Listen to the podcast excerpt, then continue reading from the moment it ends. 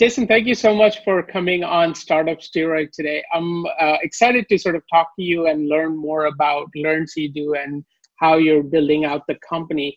Uh, but before we get into the specifics, start by uh, introducing yourself. Yeah, uh, my name is Jason Merrick. Um, I'm CEO and president of LearnCDo. Um, and for our initial launch, it's LearnCDo Care. So that is kind of uh, our name for the launch uh, our, of our MVP coming on June 24th. Okay. Um, tell us a little bit about your background, how you sort of got started, and uh, you know uh, any relevant experience coming into this. A lot, a lot. um, so there's, uh, I have two kind of deep background experiences uh, that uh, feed um, my experience as a, a, new CEO at LearnCDo. So, um, two tracks. One is healthcare. I've been in healthcare for over 20 years uh, on many different sides of it uh, in multiple areas. I've been, I started as a first responder when I was like 18 or 19. Uh, when on my very first emergency call at that age, I still remember it. I've had thousands of, uh, you know, experiences or uh, encounters with patients since, but I still remember that very first one, uh, the road, the situation, you know, it's like a flashback to me. Uh, and that's what started it. I've, I've you know, since then uh, in medical care, it's a lot of it's on the emergency side, uh, kind of that adrenaline junkie, uh, and evolved from there. But first responder, EMT, um, paramedic, uh, kind of on that background, firefighter as well, uh, professional firefighters. So I've had that uh, that experience in the emergency side of things, seen a lot, done a lot, um, and then also in the the more institutional setting where I've been an ER tech, um, a teletech. I've also now been a licensed nurse and charge nurse as well. So uh, I've had both uh, the experience on the street and the institutional kind of uh, larger hospital setting experience as well. Um, so that's my healthcare. Um, and then also uh, separately, I had startup experience. So when I graduated UC Davis in 99 2000, uh, I, what was then an incubator, now I think we call it an accelerator. Uh, but I joined. I was in a part of a program. While I was going through UC Davis, um, an incubator program, and then was the first intern at the UC, uh, University of California Davis's incubator called UCD, UCD uh, Connect. So I helped kind of get that program program going as the first intern there. Um, and then from there, I joined uh, through my different uh, connections and work. I, I, got connected with a cable a media or cable executive um, from A and E and History Channel, and we worked on launching a telecom in, in Mexico. Um, uh, and then from there, we worked on lifestyle uh, media channels, and my startup experience has uh, grown from there as well. Uh, these two merged for me, um, you know, in 2019 when my daughter was born. So, um, you know, when she was born, uh, you know, I was the time I was work. We were uh, I had met my two founding partners, and we were working on a expert um, guided uh, video call app, a new app on how to deploy it. My daughter was born, and we had the I had the experience as a new parent, and it was quite obvious that the pediatric space and telecare and telehealth was lacking, and uh, it guided us to where we're at today. Fantastic. So uh, I understand that uh, you're interested in the pediatric uh, telehealth space, but tell us a little bit more about that vision. Well, how what was the initial idea behind starting that vision? Right. Um, so the initial idea was you know, at the time, uh, I had started coming up with the idea early 2019, and I thought mobile video was underutilized as a, uh, a business avenue. Uh, it was just being used web conference, um, not nearly as much as it is today. It was being mostly used peer to peer, and I thought there was a great, uh, you know, commercial uh, side to, to uh, mobile video and mobile video conferencing. So beyond you know just uh, a board meeting or a hosting a meeting, but where it could be a dynamic uh, medium for an expert to provide advice to a user. So that's where it started. Um, and then I saw the benefit of a, being a new parent on how much a parent was kind of um, just left out there alone on an island. So not only did we see the commercial aspect of mobile video, uh, via your, your mobile phone, your smartphone, but also the space was pediatric, and then pandemic hit, and you know the rest is history. But uh, the initial thought was that we could, um, you know, and, and basically empower an individual to do something themselves. You had Upwork, you had TaskRabbit, you had all these services that uh, allowed you to hire somebody to do it for you. Um, but what about empowering you to do it yourself? I have an idea, I have a knowledge, I just need some advice, somebody to take a look in what I'm doing, and empower me to make to do it for myself. So right. that was the initial thought, uh, and then uh, we concentrated on the pediatric healthcare space. So I, I, love the idea and I love the the motivation behind you know empowering parents to do it themselves. But why focus on the pediatric end? Um, because most telehealth companies, especially back then before the pandemic, were you know more uh, physician focused, more sort of broad spectrum. What what made you decide into uh, going into this uh, pediatric space specifically? Um, you know, twofold. Pediatrics can be largely segmented by developmental stage and age. Those two don't always necessarily coincide with each other. So there is the opportunity to focus on a segment of pediatrics without having to do the whole pie. Uh, and that's from conception, conception to 18 years of age.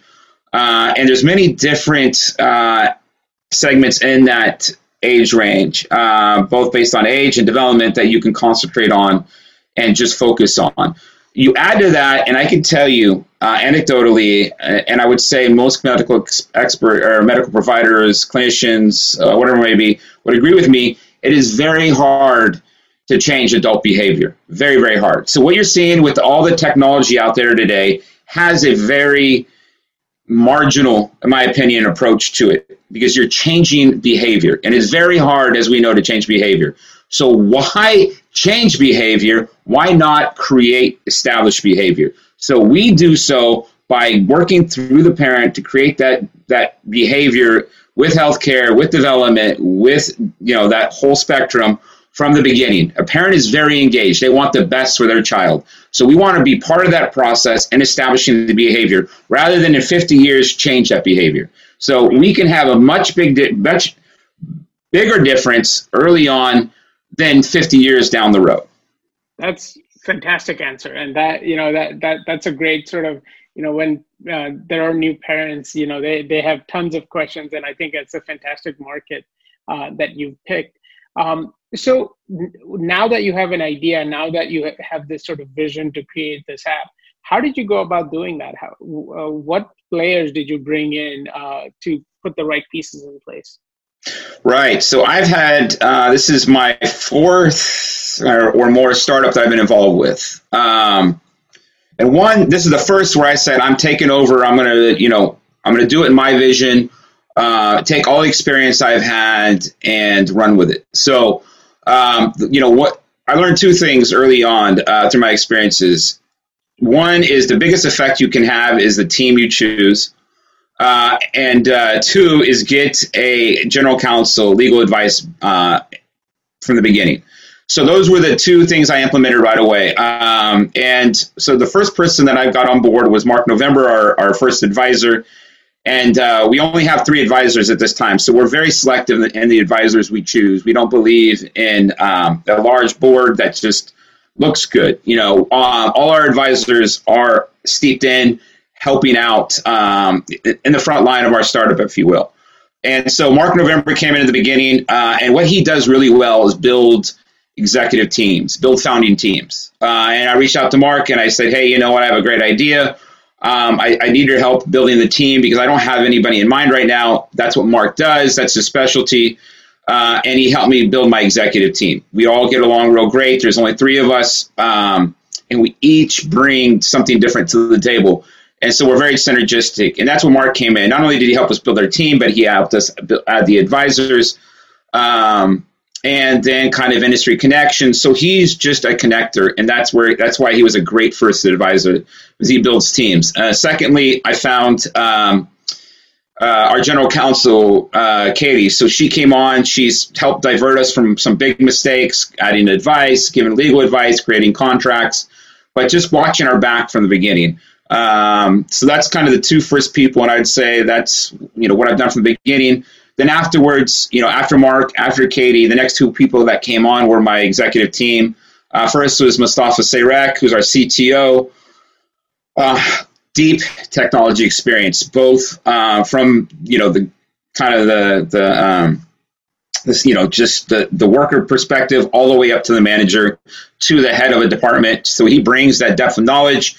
I know teams work really hard for him, so uh, he was he's brings our technology side. He's worked at Ingram Micro, Qualcomm, Sony, where he's director of engineering, head of engineering for uh, Sony Crackle, which uh, now grew to 19 million users before being sold and is now, I think, one of the largest free t- uh, streaming services on your TV. So uh, he's had success in technology, and mobile and video is his sweet spot. So he knows what to develop. He knows how to build it. He has the vision. He loves the app that you know came on board, loving the idea. And then Sam, he operational perspective, also marketing, uh, marketing genius. He's grown and ramped up startups and tech companies. Uh, most recently, Booking Live out of the UK, which is now global. Uh, at the time was only in the UK, so he's expanded it with the global outreach and then the partners um, in every country as well, and, or customers, which is a B2B model. So uh, Sam is well rounded. He's grown tech companies. He understands marketing. So these guys came on. They bought into my vision, um, and they've helped us grow to the point where we're ready to launch. That's fantastic. Uh, so you you've been doing this. You said you started about two years ago, so 2019. Um, yes. You started uh, building the platform and then ran headfirst into the pandemic. So tell us about what happened in 2020 when uh, you know the pandemic hit. Um, you know, it just validated the path we were already on. We didn't really have to. Um, I would think it did, from a regulatory perspective, it made things easier, much easier for us. Hmm. Uh, it did two things. I think the biggest things is we didn't divert much. We saw what was coming. You know, uh, it probably accelerated the industry. You know, by five years or more. Um, but from our perspective, we were already seeing that eventual change. So uh, it, it, validated our vision. Um, but from a kind of, uh, I guess you would say, nuts and bolts perspective, it did two things on the ground. It one accelerated the regulatory map. So, you know, the feds put an emergency basis where you could have uh, remote healthcare um, consults and then he accelerated the, the insurance paradigm by allowing telehealth visits to get reinsurance um, from Medicare and Medicaid. Or um, but uh, so that's one thing. But alternatively, it, it greatly increased our potential competition uh, as well because a lot of people saw our opportunity where you know we were sitting pretty comfortably and where we were coming from, and you know, but it opened people's eyes pretty quickly. So uh, it, competition is good. We don't mind, um, but it definitely hit that accelerate button um, from that side as well. Absolutely. So now you're just getting ready to launch your platform. So tell me, sort of, what sort of uh, process you've gone through. Uh, you know, that initial alpha product and how you sort of tested and so on and so forth. Right. So you know. The, again, this is where my past experience comes into play. From the very beginning, as we've, you know, our team, our development team, was built um, from Mustafa's connection. So it's the, the best way to build a team. It's all come together from people he's known who knew people. So it was organically built. Everybody got along real well. Um, they were all on the same page. So team get, get came together nicely. At the same time, you know, it uh, we built a focus group. So the focus group, uh, we have a, a, focus group, what I call a focus group. There's different names for it now, but it was made up of healthcare experts that were also parents. So they added two perspectives to that developmental phase. So as we added, created the development team, we in parallel we created a focus group which was made up of uh, kind of people that carried two hats, so demand and supply, if you will. They were parents and they were also healthcare experts. So an ER physician, um, an ICU, pediatric ICU nurse at UCSF. We had um, a uh, woman who was a parent, new parent as well, who owned uh, a group of physical therapy offices here in the Bay Area. She has business owner herself. Uh, from the mental health side as well, a child interventionist uh, who worked with the worst, you know, very poor family situations for children on the mental health side. So we had six of these experts that come in from that side of things and added perspective on whether or not this was a core need for an app that they would like to see built uh, from both a parent and an expert's perspective. So that in conjunction with our development team, kind of both starting in together and parallel, had a lot of energy and they fed off each other. A lot of the design features of our app have stemmed. We had we had weekly meetings, so we didn't just kind of wasn't a token focus group. It was embedded with development. They had weekly meetings, um, and so every week it was being developed. They had uh, meetings with our focus group as well on uh, Wednesdays. So that's been a unique feature of our development side of things. You know, we decided to develop both Android and iOS at the same time um, because uh, you know, iOS. A lot of people in, in the United States use Apple. Some use Android. It just it was hard to diverge the populations into two. There wasn't a clear distinction between the two. So we had to do both at the same time as well. So that added kind of a little bit of labor to our, our app. Um, and then two, we we decided to make our app uh, superior technology wise. So we put a lot to the back end um, as opposed to the front end. So our app is only um, you know somewhere between 22 and 33 megabits in size very fast, very lean. Um, you know, you have Zoom, which is about 130 something um, megabytes, you know, 135, 137 megabytes in size, and where we have about, uh, you know, 50 to 60% functionality of Zoom uh, through our app for just MVP. Uh, and all our features, you know, our development teams have the experience, uh, including our CTO, of feature creep. So every feature that's been included has, you know, has found a need it is not a nice to have. It is a we think it's, it's necessary to have. So those aspects of our development have really created a streamlined app. Our development teams in Argentina, part of our development teams in Argentina. So on a regular basis, we've been testing it um, from from the U.S. to Argentina to make sure it has a high fidelity of streaming. So we know that aspect. And then for launch, you know, we got approved both on iOS and Android for a beta. Um, and we've it's invite only because it's we're HIPAA compliant. That's another thing we've added into our development as well. So we're by a third party consultant who has certified us, so it's official.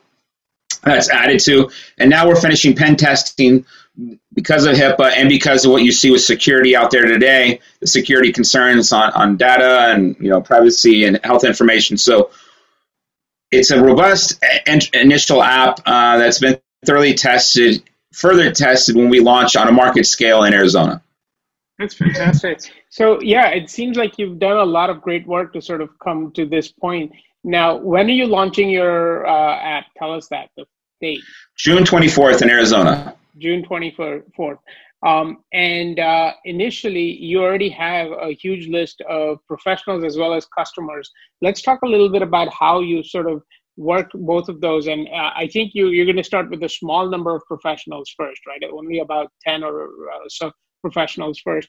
Um, so tell us how you sort of built out that list and uh, how you're focusing on these 10 right. Um, i think it was by uh, again this is another aspect where i think the pandemic really uh, helped us. There was at the time you know we just literally uh, almost a marketing budget of zero. I think now we're um, paying for a subscription at $250 a month the last three months. So a total of less than $1,000, and that's about it, all we spent on marketing. Um, to get here. But we just opened up our platform, which was a landing page, uh, posted some free ads, and, you know, within a little over two months, we had over 16,000 uh, experts from across the U.S. apply to our platform. Uh, because it was resonating at the time. You know, there was a lot of nurse practitioners, a lot of people associated with primary care groups out of work. So they were looking for opportunity and they stumble on us and then word of mouth. So it just grew organically from the expert side of things. Um, and uh, that's kind of how it's grown um, in every state, you know, high concentration in California and Illinois, now just nurse practitioner in Arizona. And I think um, people are starting to realize the, um, the great uh, how versatile nurse practitioners are uh, and and how valuable they are as well.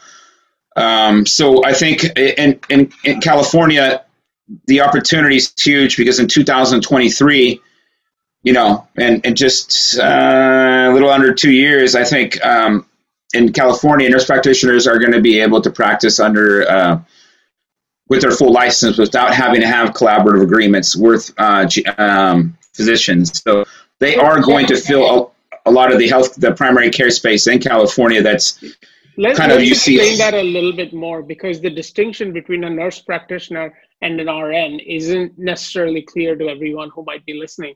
So explain that to, for us first. Right. So eh, um, a huge difference, uh, night and day. It's the difference between an EMT and a paramedic uh, as far as RN and, and, nurse practitioner is concerned. So, an RN um, can, you know, we practice, I'm an RN under the, the strict supervision of a physician, uh, and we're limited in what we, we can't prescribe. Uh, we can't put in orders. We can't diagnose. We follow the orders of the doctor. In order to do anything substantial, and know, can be a lot underneath that saying, but we have to get the authorization of a physician as well. Right. Um, you know, we can do some skills that we have. We can deliver medications. We can't prescribe medications. Yep. Um, so that's a and that's a distinction. We can't put it in an order. Uh, we have to go to a physician and say, hey, you know, uh, this is what's going on with the patient.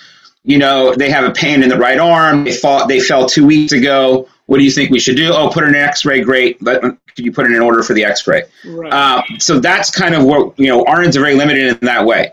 Nurse practitioner, however, has a higher level of certification, more education, has a master's, sometimes a doctorate, uh, and is going that direction. And so it's a DNP or uh, a, a FNP, which is family nurse practitioner, or primary nurse practitioner.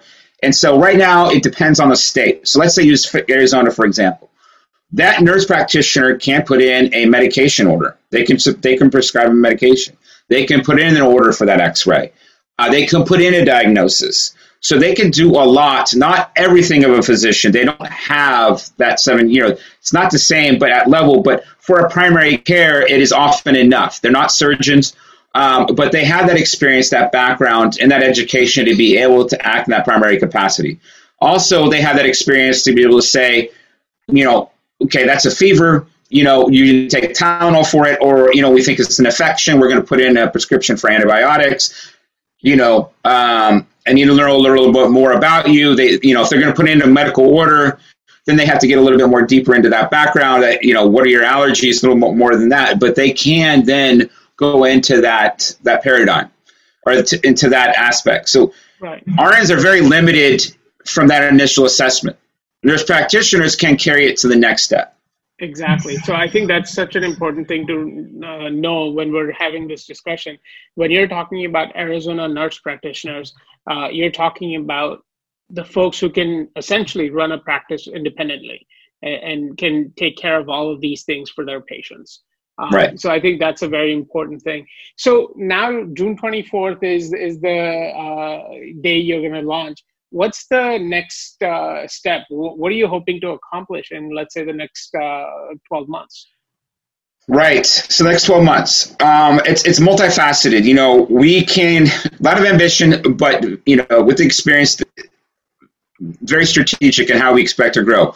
Um, we are going to grow technologically. I haven't talked much about our app at all, um, but we have unique features like the ability uh, for our experts to, you know, if you were to use Zoom, for example, if you were to use Google Meets, you recognize that that child's in distress, you tell the parent they have to call 911, then you have to hang up and hope they call 911.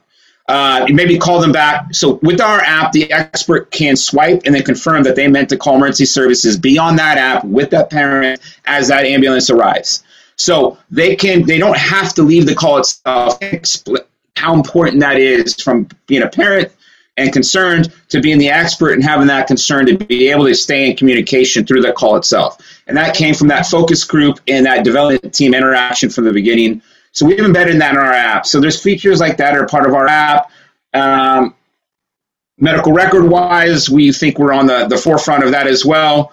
Um, in the way we look at the, the recorded call itself. So further develop the app based on feedback that we receive and our development team and keeping everybody together with that pace, you know, getting to a B2B model. So being allowing, allowing, you know, we look at one of our uh, three initial customers as primary care practices. So where we provide after hours services. So middle of the night, weekends, holidays, we partner with and um, with the primary care provider, and we within six months or sooner we'll have that B two B model uh, where we can partner uh, directly with those primary care groups.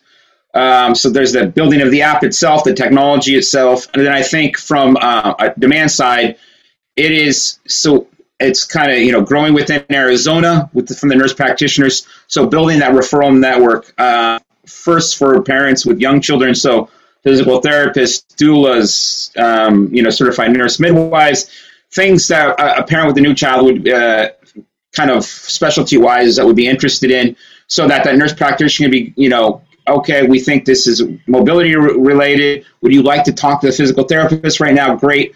Well, this is one that's available to you. They can't uh, do certain referral laws, uh, you know, and each state has their own.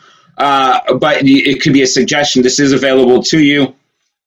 Um, and then they can jump on and talk to a physical therapist. So building out that additional revenue line with specialists at the same time, expanding to California. So what we're doing in California is we're looking for a chief medical officer uh, because within California, for our nurse practitioners to, to act within their full scope of their license, they have to have a, com- um, a collaborative agreement with a physician um, who then oversees the advice they're giving uh, and how they're working and operating.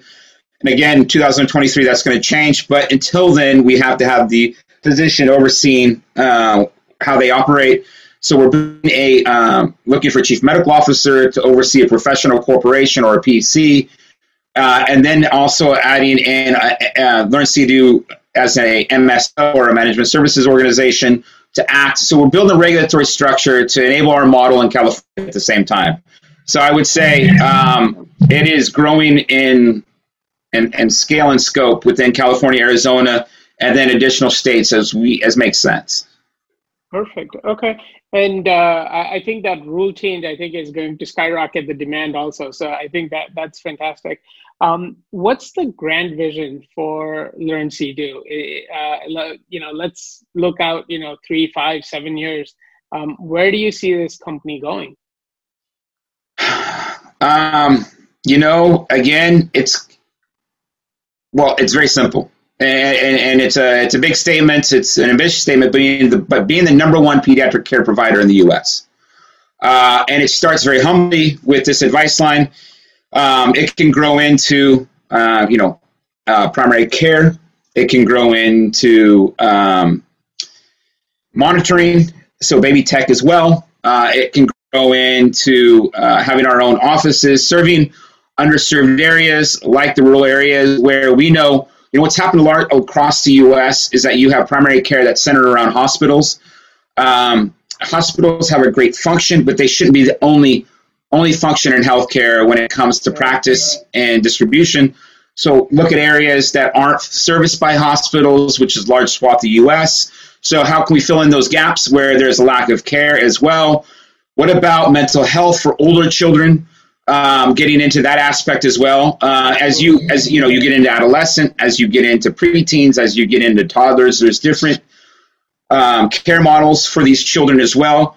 Uh, and what about in, you know what about um, providing for the entire child so that gets an education so there's a lot of opportunity uh, for us to move into and where we see that demand going uh, both technologically and demand and service levels um, is where it will expand to. But I think overall, being the number one pediatric care provider in the U.S.